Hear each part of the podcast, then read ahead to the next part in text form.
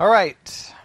We are back on the subject of the four views, dealing with this problem we've been working on. i leave my, yes, my other Bibles up here. So if you have your notes for all of that, definitely pull that out. Uh, if you have a Bible, go ahead and turn to Psalm 98 real quick. Psalm 98. Uh, this is the psalm in the lectionary this morning. And just because it relates to what we've been struggling with, Psalm chapter 98, verse 9. Psalm 98, verse 9.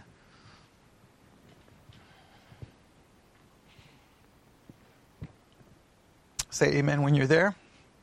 Psalm 98, verse 9 reads uh, Before the Lord, for he cometh to judge the earth with righteousness, shall he judge the world and the people with equity. All right? Before the Lord, for he cometh to judge the earth with righteousness, shall he judge the world, uh, righteousness shall he judge the world and the people with equity. Now, that's a, a straightforward verse, uh, but it, just reminds us that there is going to be a judgment, and God is going to judge the world. He's going to judge the world with righteousness, He's going to judge uh, the people with equity. There will be some kind of judgment. That is the teaching of the Bible from uh, Genesis all the way to the book of Revelation. Now, it's easy to say, yes, He will judge and then when you start asking questions about, well, how will this judgment occur? What will be the basis of this judgment? How will we be judged? How will a Christian be judged versus a non Christian? Once we start asking these questions, that's where the problems uh, begin. And, and the reason we ended up with a problem is because in Romans chapter 2, verse 6, what did we discover? If you need to look, in Romans chapter 2, verse 6, what did we discover? We're going to be judged according to our deeds. We're going to be judged according to our works. And that begin to raise lots of questions, right? If we're saved by grace alone, through faith alone, because of Christ alone, and we stress the word alone, then how in the world am I going to turn around and be judged according to my deeds or judged according to my works? Now, there's lots of easy solutions if you believe the people who claim that they're easy. They're easy. They just throw something out and it's all wonderful. We've talked about this and talked about this and talked about this. And so, what we decided to do was we pulled up a book, one of the Four Views book, where they take a theological problem and offer four separate views, trying to offer people some kind of a solution. Um, the reason they have to do these kinds of books is because that usually indicates what? There is not an easy solution and there's not agreement. So, what we're doing is we're allowing each view to speak for itself because we're just going through the book. We're obviously offering up thoughts and questions and critiques and challenges, and we're trying the best to come up with a the best solution we can to the, the problem. And remember how we summarize the problem? Justified by faith, judged according to works. That seems to be the teaching of the Bible. How do we reconcile what appears to be very contradictory views? And that's what we are working on. What was view number one?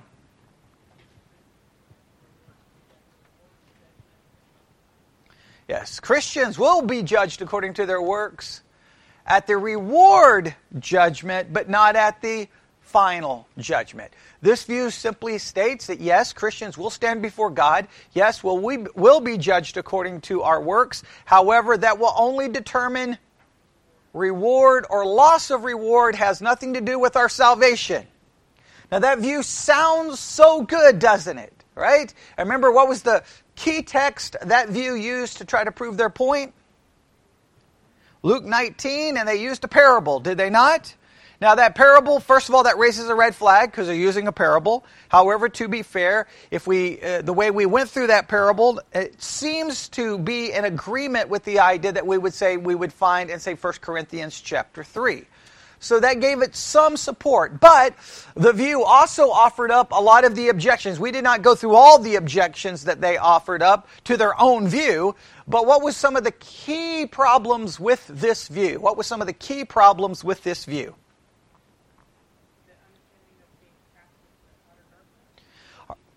Okay, we, we have parables that seem to indicate someone who's a servant, right? Um, and that they are judged according to what they did or did not do, and then they are cast into outer darkness where there's weeping and gnashing of teeth. This would almost require a new either either trying to argue that these people in these parables were never saved, and where were all the parables they used? Matthew 24, 25, right? Now, again, what's the biggest problem here? They're using parables. All right, that's problem. Um, but we would either have to say these people were never saved, but and what showed they were never saved is their works, which leads to a different view, or we have to try to change up that the weeping and gnashing of teeth has nothing to do with eternal punishment. It simply shows grief and shame. All right, that's that's problematic. Okay, what's another problem with view number one? Probably the biggest problem with view number one. Yeah, that you got like in John uh, in, in, the Gospel of John, where Jesus speaks of judgment. He speaks of judgment being heaven and hell based off what we do. And now you either have to say Jesus wasn't referring to believers, but if he's not referring to believers, then who's going to heaven in that judgment, right? So. Yeah, right, and that's a whole different issue, right? So, so there's, yeah, so there's, like the first view, there's, it's so it, it's the view that I want to be right because it makes the most sense, but we're, we're, having some problems. We're having some problems. But again, let me, I've stated this now 50 times. Let me state it 51 times. No one view is going to be perfect. I wish that wasn't the case. I wish I could sit here and tell you, oh, this is simple. Here's three scriptures, and you'll go to bed tonight feeling like it's all great. You'll do that if you don't read any more than those three scriptures. If I give you three scriptures, I can make you think anything's okay, right? It's when you continue to think. So we moved on to view number two on Wednesday night, right? And how, uh, what, how, what was the, how did he give a title for his view?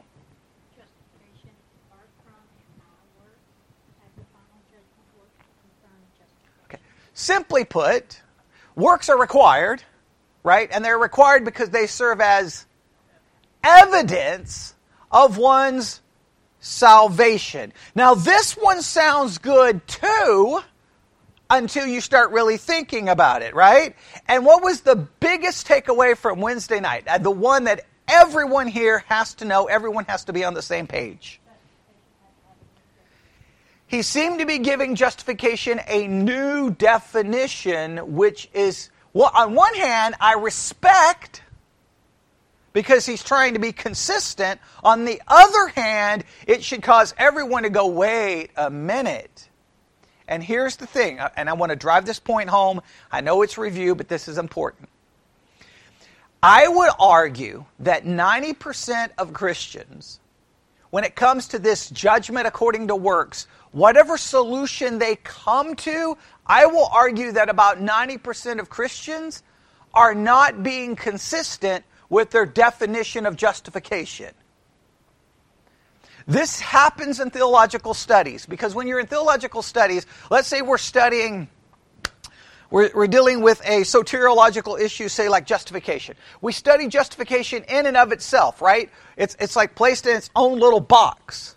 Then we move on and then we'll start dealing with, say, judgment according to works, and we try to work a solution, and sometimes we almost disconnect one teaching with the other teaching, and you got to go, whoa, slow down. We got to put the two together. And when we started this, I kept after sermon after sermon after sermon, I was wanting someone to raise their hand and go, wait a minute.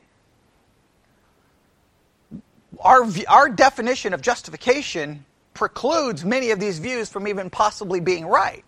But no one did. I was hoping someone would. So let's remind ourselves um, what what is a key part of the definition of justification that we have used as a church? The key element of the d- definition of justification according to the Westminster Confession, London Baptist Confession, and many other confessions of faith. What is one of the key elements of just uh, because I don't want to have to pull out the London Baptist and read it again like we did on Wednesday because I want to advance this. But what's some of the key elements to our definition of justification that causes a problem when trying to resolve this issue?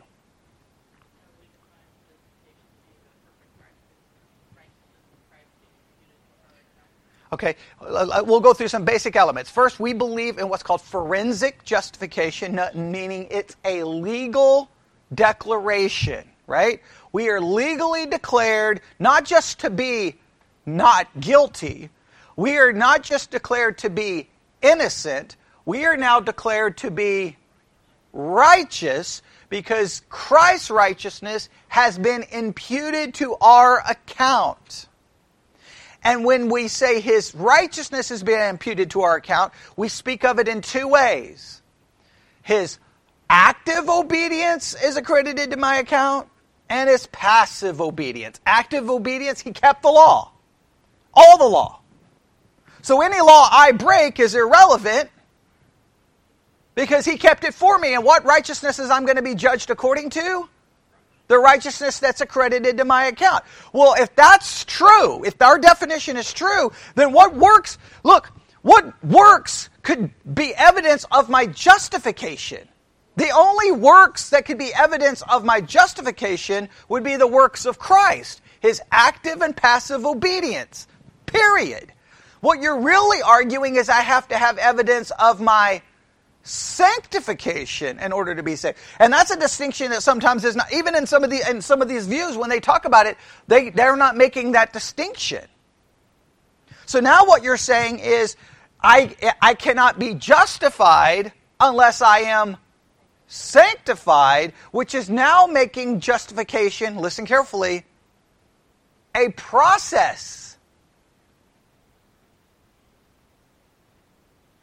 which we usually say justification is not a process. It's an instantaneous act where, whereby I am declared to be righteous because I am placing my faith in the finished work of Christ, and then we have this imputation that takes place. It's imputed in my account. We're making it a process. That's very Catholic. Remember, I've talked about before that we try to separate them, but then we say things that really we're like, we try to say, here's justification, here's sanctification, here's glorification. And we try to separate the three, right? Remember, we've talked about this? And then when we talk, what do we do? We combine them and say, wait a minute, you're not justified unless you're sanctified. And if you're not sanctified, you won't be. So the only way, so, so really, I can be declared just all day right? But we real what we, what Christians typically say is that doesn't really matter because unless I'm being sanctified, and then when I get to the end, I'm not going to get glorif- glorified unless I've got enough works to prove that I've been sanctified, which they then argue is proof that I have been justified. Which then, if all of that is required, it destroys a definition where justification is all about the imputed righteousness of Christ. Do you see the problem with that? So, in view number two, what did the book do? It defined justification simply as what? Being acquitted before the divine judge and declared not guilty. He didn't say anything about the imputed righteousness of Christ being declared. He didn't say anything about that because you can't. Now, I want to make this very clear. If we stay with our the, the, the traditional Protestant definition of justification, you can't have a view about judgment according to works that then completely ignores your definition of justification. And I am arguing this is way too common. John MacArthur would agree with our definition of justification, and he would fight for it and argue for it. Piper would agree with our view. But then they turn around and say, hey, Bobby, unless you do this, this, this, this, this, this, this, this, you prove you were never saved. Well, then that makes, that makes the proof of his justification what Bobby does. Well, if, it, if, if Bobby is saved because of the imputed righteousness of Christ, he would look at MacArthur and go, hey, you want evidence? Go look at the active and passive obedience of Christ. There's your evidence for my justification. Back off. I don't know if he'd say it that way, but he could, right? I would probably say it that way. Okay, I, I would probably say it that way. But I mean, that would be a that would be a, a, a very intelligent theological argument. I mean, not just the back off part, but the other part. Okay, you get you right. It would be like, wait, you want evidence? Look at everything Christ did. He kept the law perfectly. Guess what? That's been accredited to my account. But you broke the law. Doesn't matter. Christ kept the. Now I'm sounding like a Lutheran.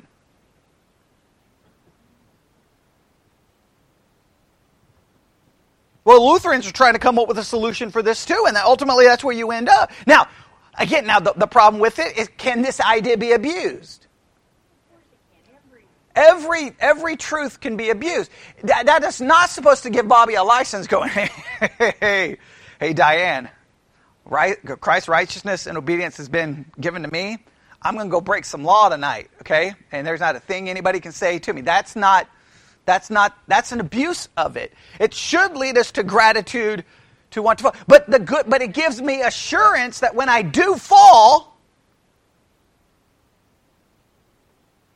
I have I, I have I have something to hope for, right? Other than Right, and, and abuse of it does not make something not true. That is true. And that's always the argument when, when we believe in eternal security of the believer. We are always told, well, people are going to just live any way they want abuse of something doesn't make something not true, right? That, so just make sure we understand that. Okay, so I, I'm, I'm, uh, I want to get. We're going to get back into view number two. I just want to drive this point home. We have to. We have to decide what definition of justification we're going to. That really, I think, what we've really remember when we were dealing with um, eschatology. Uh, the argument really ultimately became it's not an issue about end times, it's not an issue about prophecy, it's an issue about hermeneutics. Remember? Okay? I said we shouldn't even have to argue about some of this. We just got to figure out the hermeneutical system we're going to agree upon.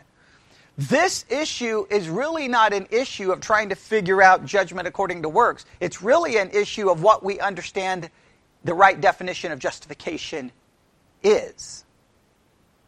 That's really the issue. So, what we may have to do is really try to hammer out a biblical teaching on justification to see if we're correct. That really may be the, because here's the thing. Once you figure out what justification is, you're only left with probably one or two views that are even plausible. I'm going to argue that what the, the, the evidential view that we're getting ready to look at is not plausible. I don't think it's even workable unless I change my definition of justification. All right? So that, that's very clear. All right, so now let's jump in and let, we're going to, now remember what we're doing here, right? We're allowing each view to do what? Speak for itself, right? I could come here with a little summary, right? And tell you what they think, but I'm letting them speak for themselves. Now, obviously, I'm offering up my own critique and everything, but here we go, all right? Um, he, this I'm going to jump jump right in. If you need more context, uh, the sermon's been online since Wednesday night. All right, so here we go. This is what the author says in view number two. And remember, what's view number two basically saying? Works are required, and why are they required?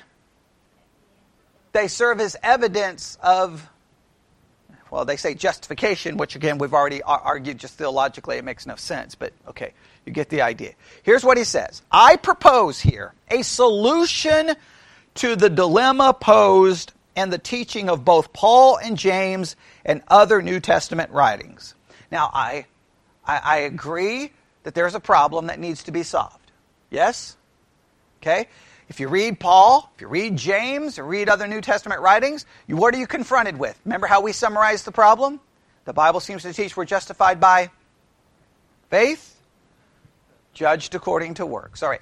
So he acknowledges there's a problem. Every Christian has to acknowledge there's a problem. The people that bother me are the pastors I listen to preach on this who act like it's not that big of a deal. Okay? That drives me crazy because they're lying to the people. All right? There is an issue here. We have to resolve it. All right. Here's what he's going to argue. Everybody ready? He's arguing that works are necessary for justification but they should not be considered the basis or foundation of justification. All right? Now, right there already confuses me to no end, but I'm going to say it again. He's going to argue that works are necessary for justification, but they should not be considered the basis or foundation of justification. Instead, they constitute the necessary evidence or fruit of justification. Now, everyone here, what I, what I, how I introduced everything, you already should see a problem. Well, the big, well, the biggest issue here, he's arguing for evidence and fruit of justification. If justification is a legal declaration where God declares me just, not based on anything I do or can do, then what fruit is there? The fruit comes from what Christ did, not from me. They're arguing for fruit of sanctification.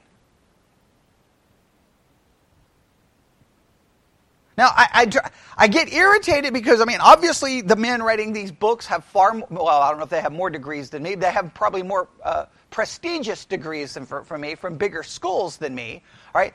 I, they probably know far more than I do, but this to me is an inexcusable theological blending of categories that should never occur. Not in the Protestant world. The Protestant world always separates justification from Sanctification. That, that is the key element. We don't blend them. When you're saying that, well, first of all, I mean, he's saying uh, works are necessary for justification, and, he thinks he gets off the hook by saying they should not be considered the basis or foundation of. They're necessary, but they're not the basis or, or, or, foundation of. What does that even mean?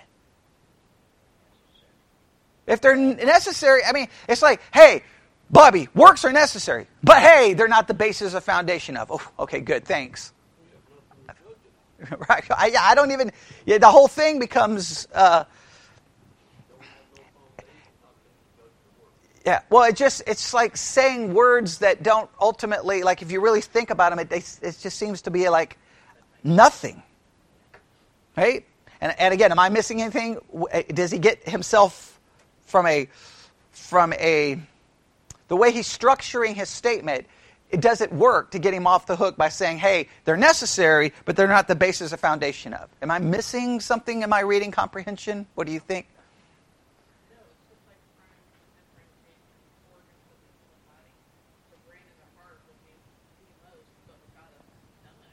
Right. It, right. Right.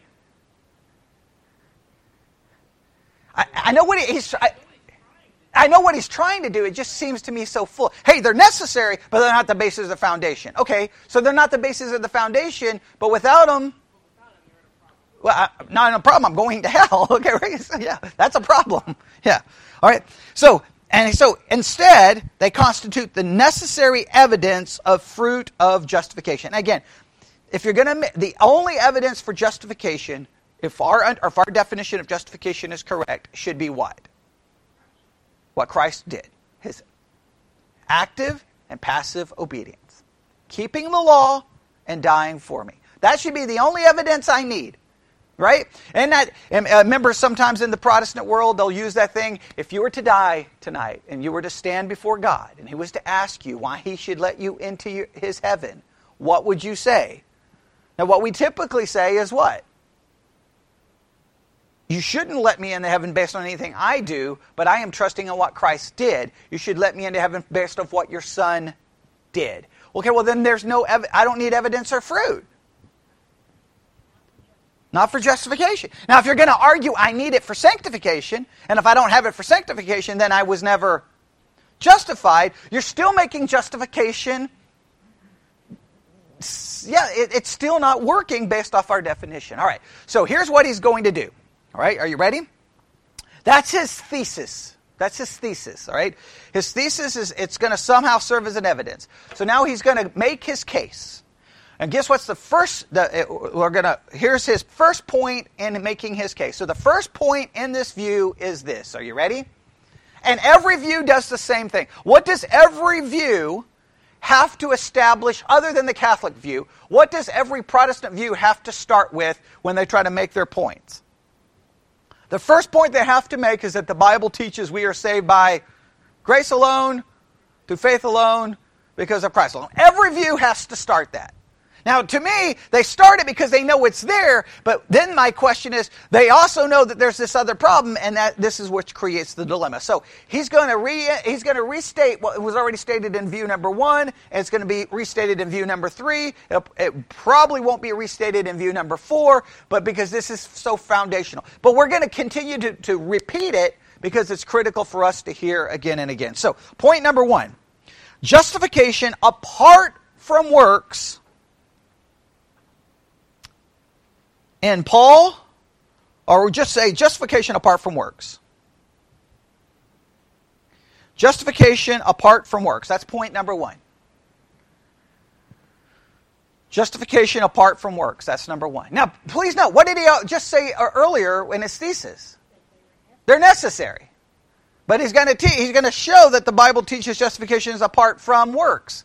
This is this he what's interesting is when you read these books trying to fix the problem, sometimes they, it's like they twist themselves into like you're like, man, you're you're confusing me more than you're helping me.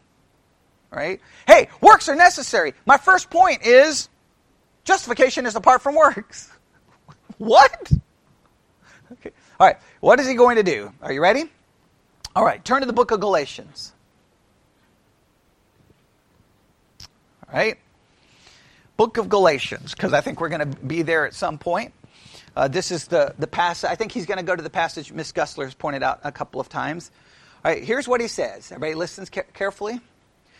On eight occasions, uh, just turn to Galatians. We'll, we'll, we'll, get there when, we, when we're ready. All right. I just know that's where he's going, so I'm just trying to get us there to speed it up. All right. On eight occasions in his letters, Paul teaches that justification or the reception of the Spirit is not obtained through works of law. Everybody hear that again. He's making his first point.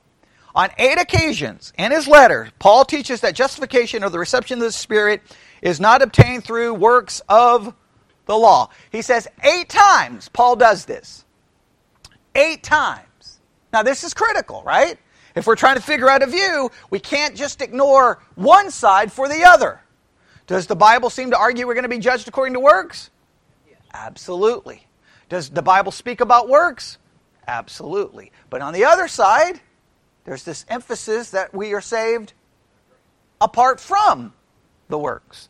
How do we reconcile this? So he's starting off by saying eight times Paul does this in his letters. Now, I, I, I would argue, I mean, maybe it's just eight. There's a part of me that thinks there's more than eight, but okay, let's go with eight.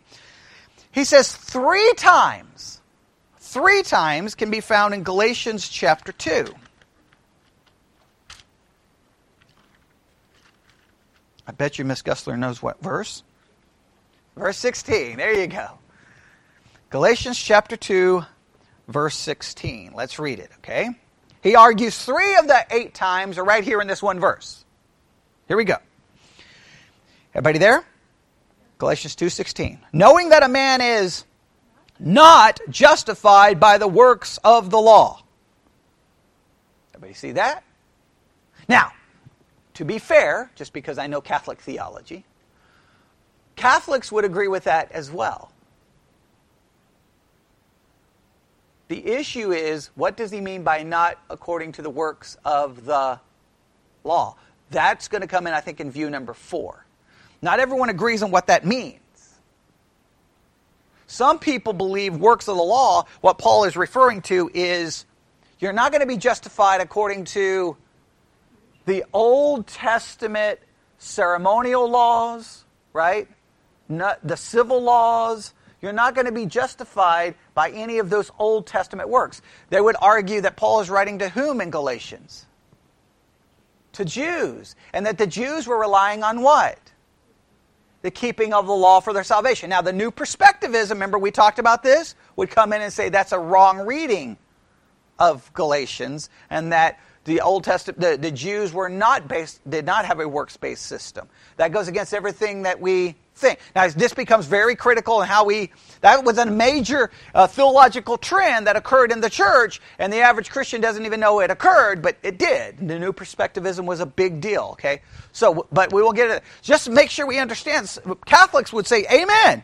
We're not justified by the works of the law. I don't have to sacrifice an animal, don't have to be circumcised, right? Don't have to, you know, a woman uh, on her cycle doesn't have to be separated for everyone for so many days and then kill an animal and do this and all, the, all, all those crazy laws that we read about in Leviticus and, and Ex, uh, remember, you know, all those Old Testament laws. They're saying, Paul's saying you're not going to be justified according to those. Now, they would argue he's not saying works aren't necessary, just not those works. All right, just make sure we understand that. That, this, that that will be an interpretive challenge we'll have to come to at some point. Sadly, the average Protestant sitting in a church don't even know that there's a possible different interpretation of it. You know why they don't know? I'm going to be blunt and rude because they're worthless pastors stand in the pulpit and don't tell them that there's different interpretations. Okay?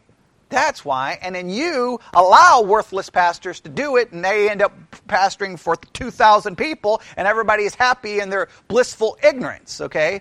Thinking that they've got it all figured out, which they don't. And which, and, and uh, you know, someone was saying this today. There was some article written by someone, and uh, some atheists uh, commented, and then someone said something negative to the atheist, and then some Christian responded, "Go, I wouldn't criticize the atheist because they usually know the Bible better than we do."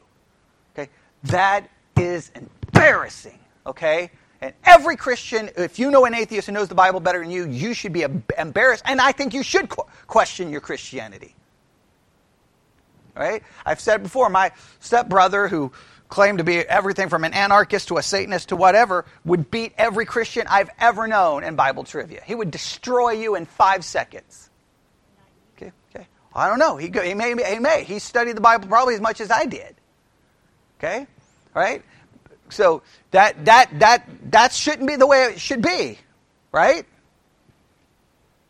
We should know. We should know it. So we have to know these kinds of things, and it just bothers me. Now, now I, I always put the blame, I, I like to put the responsibility on you, but I always put the blame on pastors too, okay? Because at some point, pastors have to be, I mean, if you're not going to hear it at church, then you're going to be sitting at home. Okay, you're not getting it, right. No, I'm just saying, like, the average Christian can't sit at home and study this all day. So you got to come to church. The church has to go, hey, you do know there's like 13 different interpretations for this verse, right? And most churches don't tell you there's 13. Or they just say there's 13, all of them are wrong except the one I'm about to give you. Okay? Right? Which I usually say, here's 13, and then when I'm done, you're like, which one's right? And I'm like, I'm not telling you, and then you get mad at me. But you should thank me, okay? Because uh, I'm trying to make you realize that you have a responsibility in that too, right? So, yeah, it just makes me mad. So, so everybody understands how some people interpret that, right? Works according to the law only refers to what kind of works? the more the ceremonial civil laws the, may even some be may, some may even argue some of the old testament moral law right but they would say that that does not negate works in justification it just would be a different type of work right? that would be the argument some would make i'm not saying that's right just saying we have to be we have to realize that interpretation has existed in the church Right? And we have to try to figure it out. But so that would be number one, knowing that a man is not justified by the works of the law, but by the faith of Jesus Christ. Even we have believed in Jesus Christ that we might be justified by the faith of Christ and not by, please note, he states again, works of the law. Works. Paul loves that phrase. You're not saved by the works of the law. Works of the law. Why does he use that phrase? Okay. Well, he's, if he's referring to the Jews, then he's referring to the Old Testament law. Now, that, now that, that raises questions. How does that apply ultimately? But okay, so just, just make sure you, every time you see that phrase, just remember wait a minute, not everyone's going to interpret that because the way most Protestants interpret that as, as we, means what? What's the difference between, say, the Catholic interpretation and the Protestant interpretation? Catholic interpretation says, Amen, we're not justified by the Old Testament law. Doesn't mean there aren't works you have to do. Protestants interpret works of the law meaning what? No works. That's, that's a big, big difference in interpretation. Everybody got that? Everybody see that? Okay. I'm not saying which one's right right now. Just want you to understand the difference. All right.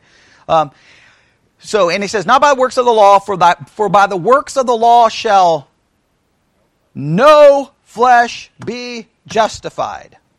Right? I think he makes that pretty Pretty clear. Now it just depends on how we interpret, interpret the phrase. Now this is what he says about Galatians 2:16. Remember he says 3 of the 8 times are found right what we just read. He affirms that human beings are not justified by works of the law, but only through faith in Jesus Christ. The importance of this verse can scarcely be exaggerated, for it occurs in the part of the Galatian letter that some people basically refers to as the thesis of his letter. That this basically is the thesis of his entire letter. And they would argue, again, how you interpret Galatians, new perspectivism versus the non. If we go with the non-new perspectivism, what we how we would interpret the letter is Paul's writing to to basically Christians, and he doesn't want them to be influenced by the Judaizers who are coming along saying, "What's going to be required for you to be saved? Works of the law." And he's saying you're not going to be justified by those works. All right? Does that make sense? Okay. Um, now, he, he goes on, and this is, I've got to try to describe the way this is written.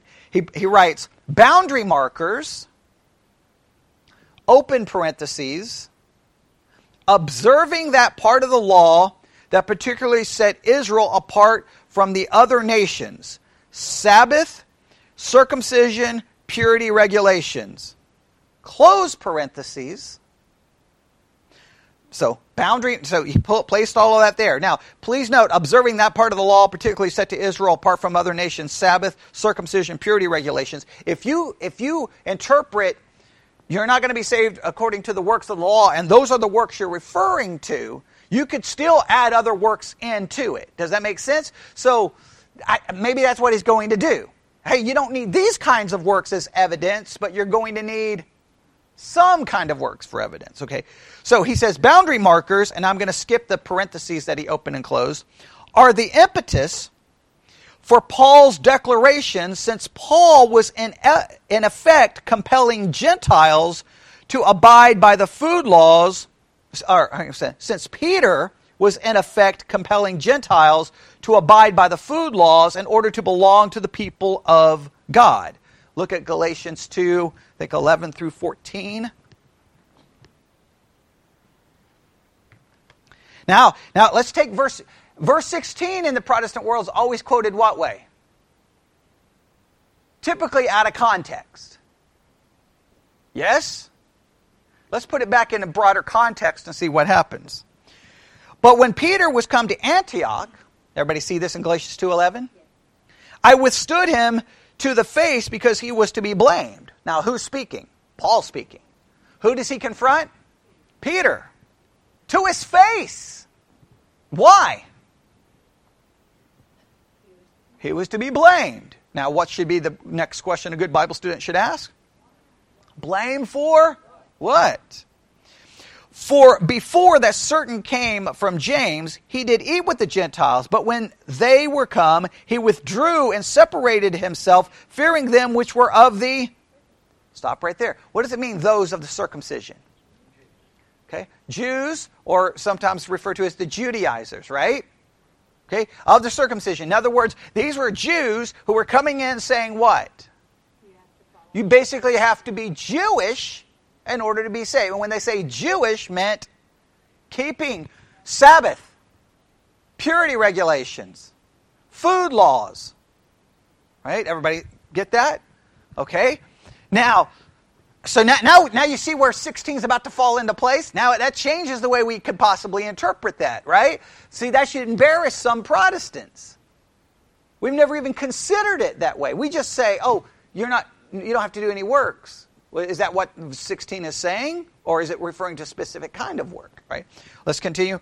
And the other Jews disassembled likewise with him, insomuch that Barnabas also was carried away with the dis- dis-. All right? So basically, there's this division that occurs. And what's the division happening?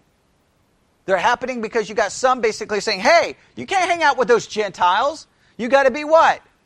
Jewish. And people are getting caught up in this debate. You have the, the makings of a church split going on, right? But when I saw that they walked not uprightly according to the truth of the gospel, I said unto Peter before them all, if thou, being a Jew, livest after the manner of Gentiles, and not as do the Jews, why compellest thou the Gentiles to live as do the Jews? We are by we are Jews by nature and not sinners of the Gentiles, knowing that a man is not justified by the works of the law. What works of the law? The Old Testament law. The Old Testament law. Now, please note, context there would allow then for someone to come along and say, hey, not those works. These. Yeah, now, I'm not saying that's right, but I'm saying the context there would clearly give us what works he's referring to. Agreed? Yes? Okay. I'm not trying to confuse you, but I'm trying to make it fair right? Got to make it fair. That changes the way I that's not the way I was taught this verse. Think back in your early Christian life. How were you taught this verse? Yeah. Work. Period. Right? Not not a certain kind of works, just all works. That hmm, you know what I'm saying? That, that makes me a little nervous that maybe we've mishandled it. Right? Just, just a thought. Right? Continue on.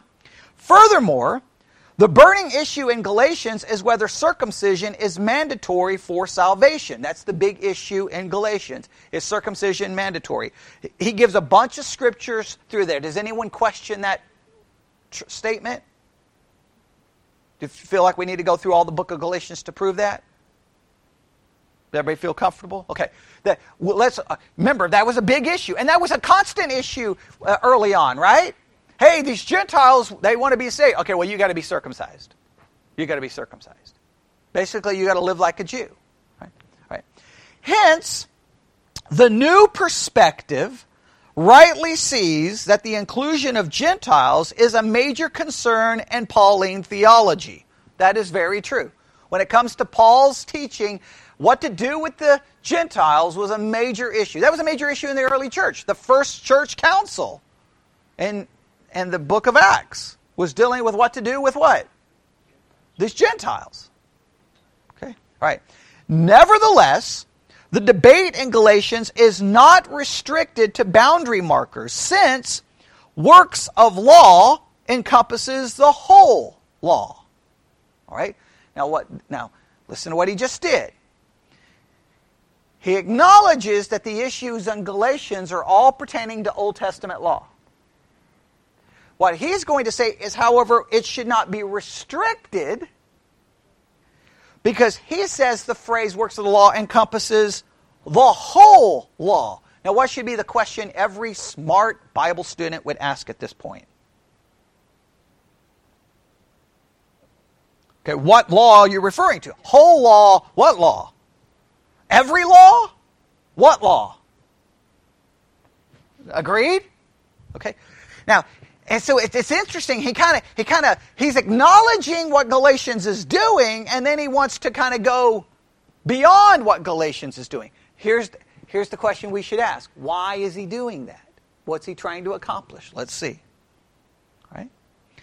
Indeed, the question in Galatians includes the larger issue of whether observance of the law is necessary for justification.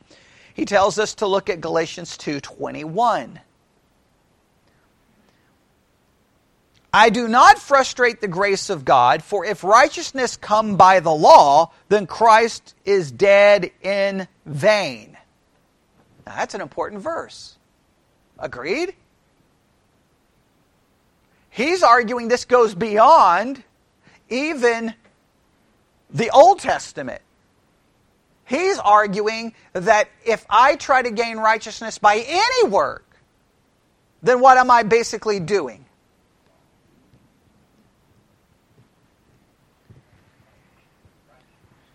Now I'm making Christ in vain. I don't need Christ. If I can gain righteousness by what I do, then what did Christ accomplish? Now please note, he, that sounds good, but remember what this view is going to argue. This view is about to argue that works are necessary to prove it. Well, wait a minute. If, if my righteousness has nothing to do with what I do, then I don't need any evidence because what's the evidence of my righteousness? Christ. He's, so like he's setting himself up to contradict what he's, he's arguing, but we just got to follow this through. We got to follow the Galatians 2:21 is an important verse. I know Miss Gussler focused on 16. 221 may be very important to write down. We may want to write this one down as the key one to remember. 16 could be argued it has nothing to do the only thing it's talking about is the Old Testament law. 21 may go beyond that. Agreed? Yeah, well, he, I think he's going to go through all of them. I think he's going to go through all of them, but we'll see. We'll see what he does, all right? We'll see what he does, all right? But I just want to at least give us a challenge in how we, we probably have all mishandled Galatians 2.16. We've probably all mishandled it. I know I was taught to mishandle it, right? I mean, I mean you, are taught to, you're taught to give that verse, Galatians 2.16, an evangelism.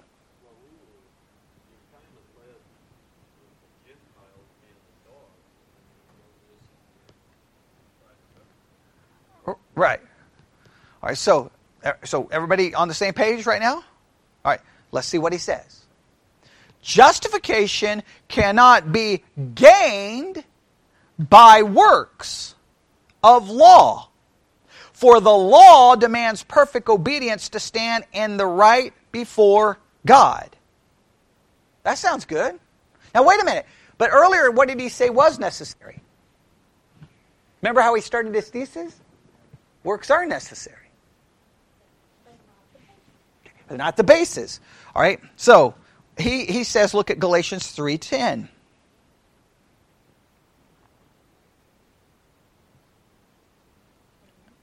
For as many as are of the works of the law are under the curse. For it is written, Cursed is everyone that continueth, continueth not in all things which are written in the book of the law to do them. Now, please note, uh, this is works of what kind of works? Works of the law. Remember, he's using that phrase over and over and over. So I don't know if this completely destroys the case. This, to me, seems to be making a case that what works is Paul worried about? He's trying to say if you put yourself back in what system? The Old Testament system, what does the Old Testament system require? Perfection. And what are the Judaizers wanting everyone to go back to? So is this is this really giving us any how do we interpret this? This raises lots of questions, but let's continue, right? One must abide by everything in the law to be justified if one opts for circumcision and adherence to the Mosaic law. Now he's he's putting it right back in that category, which I agree. I think that's the major emphasis in Galatians. Let's continue. There is a salvation historical argument here as well. For the Sinai law offered forgiveness through the sacrifices when one transgressed, but such sacrifices are no longer valid according to Paul. Now that Christ has come and offered the definitive and final sacrifice for sins. Now let's stop right here. Again, they make statements, and whenever you read, whenever you read these kind of things, you have to stop. Now, let's, let's take this through carefully, right? Now, please note, there's not even agreement within Christianity on this subject. All right, so let's raise this question How were Old Testament saints saved?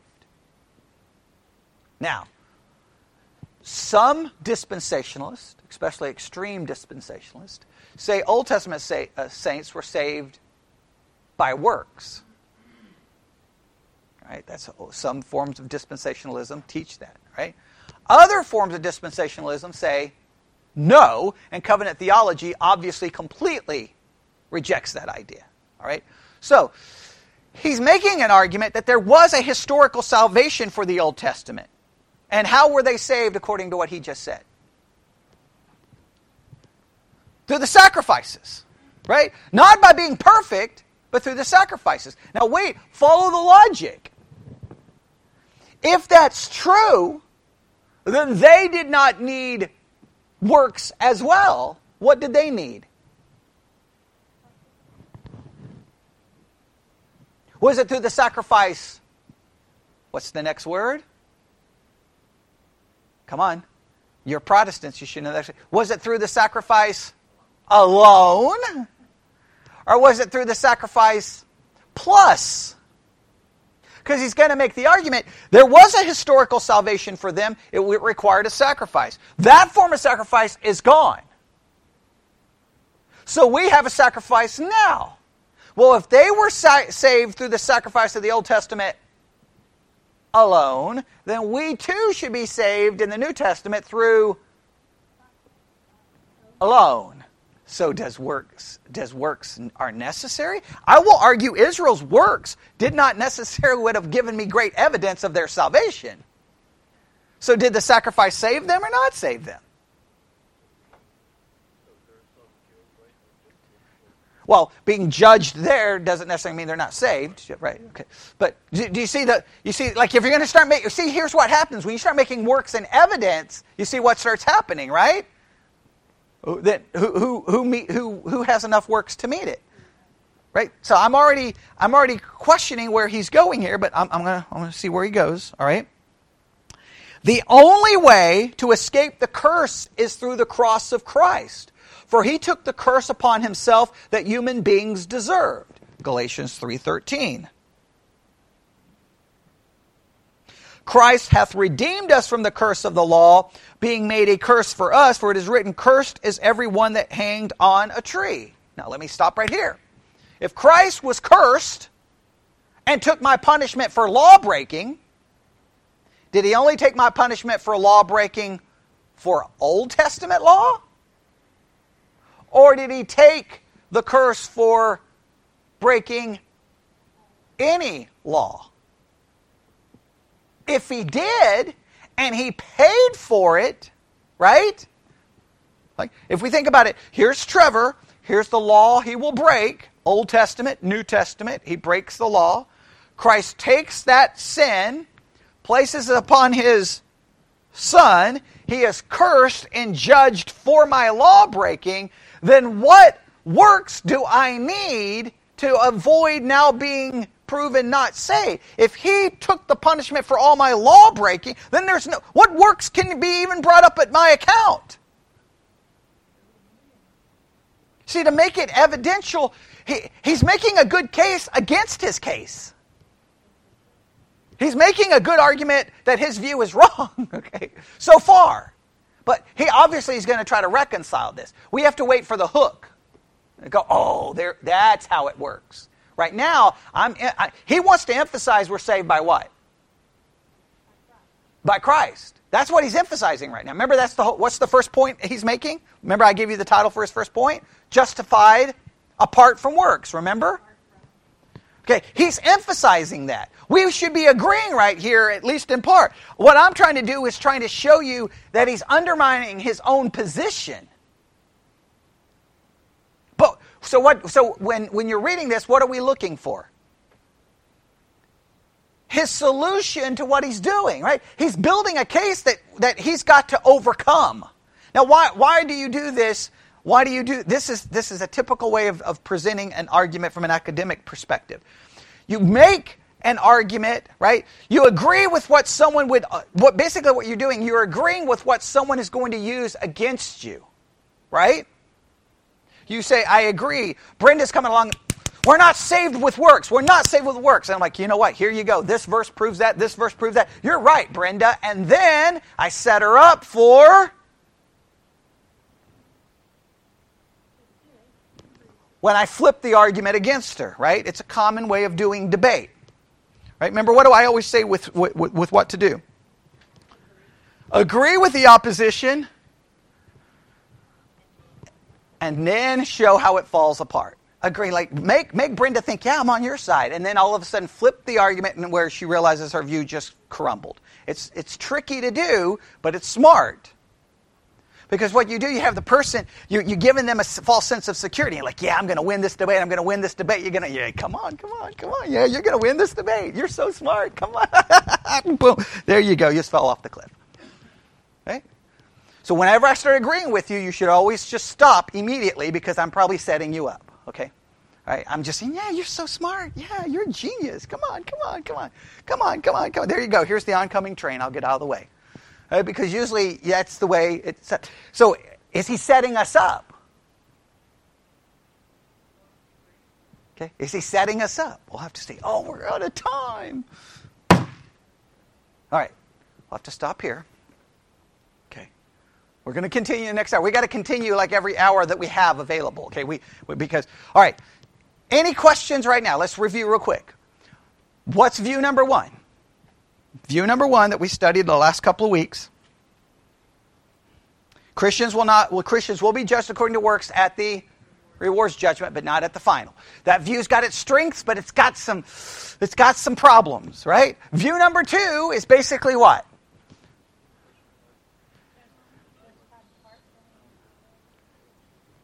Yeah, we'll make it simple.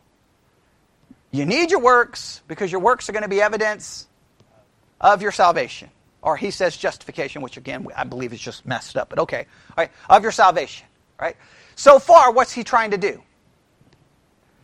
He's trying to show us that we are justified apart from works. That's the argument he's making, right? We're justified apart from works. What is the big takeaway from the first hour? The big takeaway from the first hour, I want to make sure everyone gets this, because if you forget this, when we get to the Catholic, I believe the Catholic view is coming. I'm already laying the groundwork for you to understand the Catholic view because most of you would you think you understand Catholicism and you're absolutely 99% of Protestants should never speak of Catholicism because they don't know what they talk about, right? And that includes pastors. It drives me insane. He we, the big takeaway from this hour is this. Paul, over and over and over and over and over and over again, when he says we are justified apart from works, he always uses a specific phrase, which is works of the law.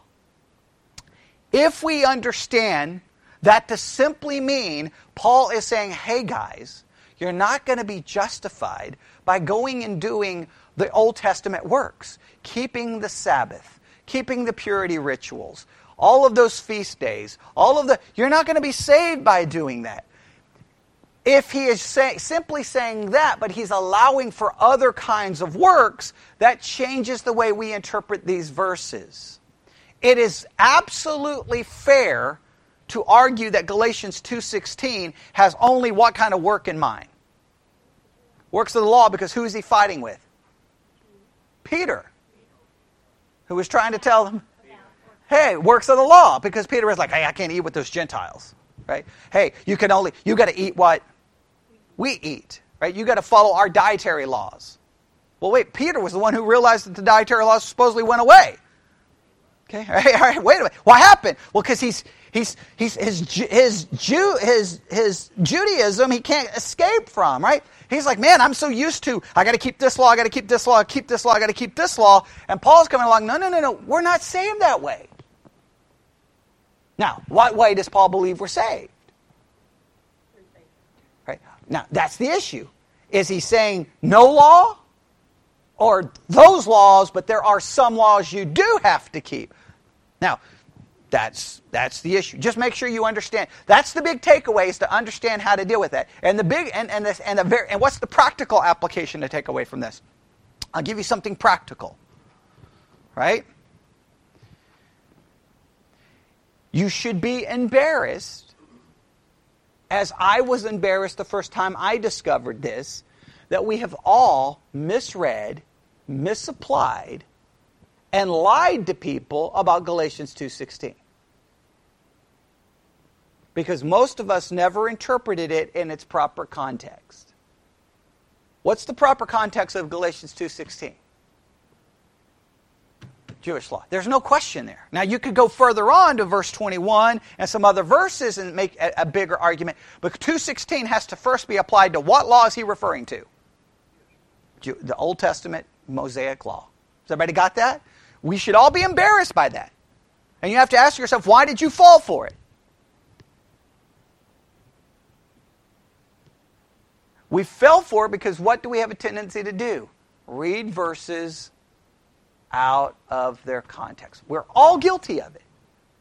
Okay? I fell for that for years. Right? I mean, hey, well, when he says we're not saved according to the works of the law, he just means all works. Well, okay. He may ultimately mean that, but at least in the immediate context, he's, he's very limiting what he means. The context limits what he means. You can't come along and say, here's, here's the thing. You can't tell Paul what he means. Paul's supposed to tell you what he means. And the only way for me to understand what Paul means is based off what he wrote and the context in which he wrote it. Right? Does that make sense? Okay? All right? Uh, a, a, good, uh, I'll give a, a pop, re, a pop culture reference. There is a, a, song called All You Zombies from the 19, I think 1983, 1984. Um, I was at the concert when the band uh, debuted the song. And I'll never, never forget leaving the concert, and we were having this big debate. Is that a Christian band?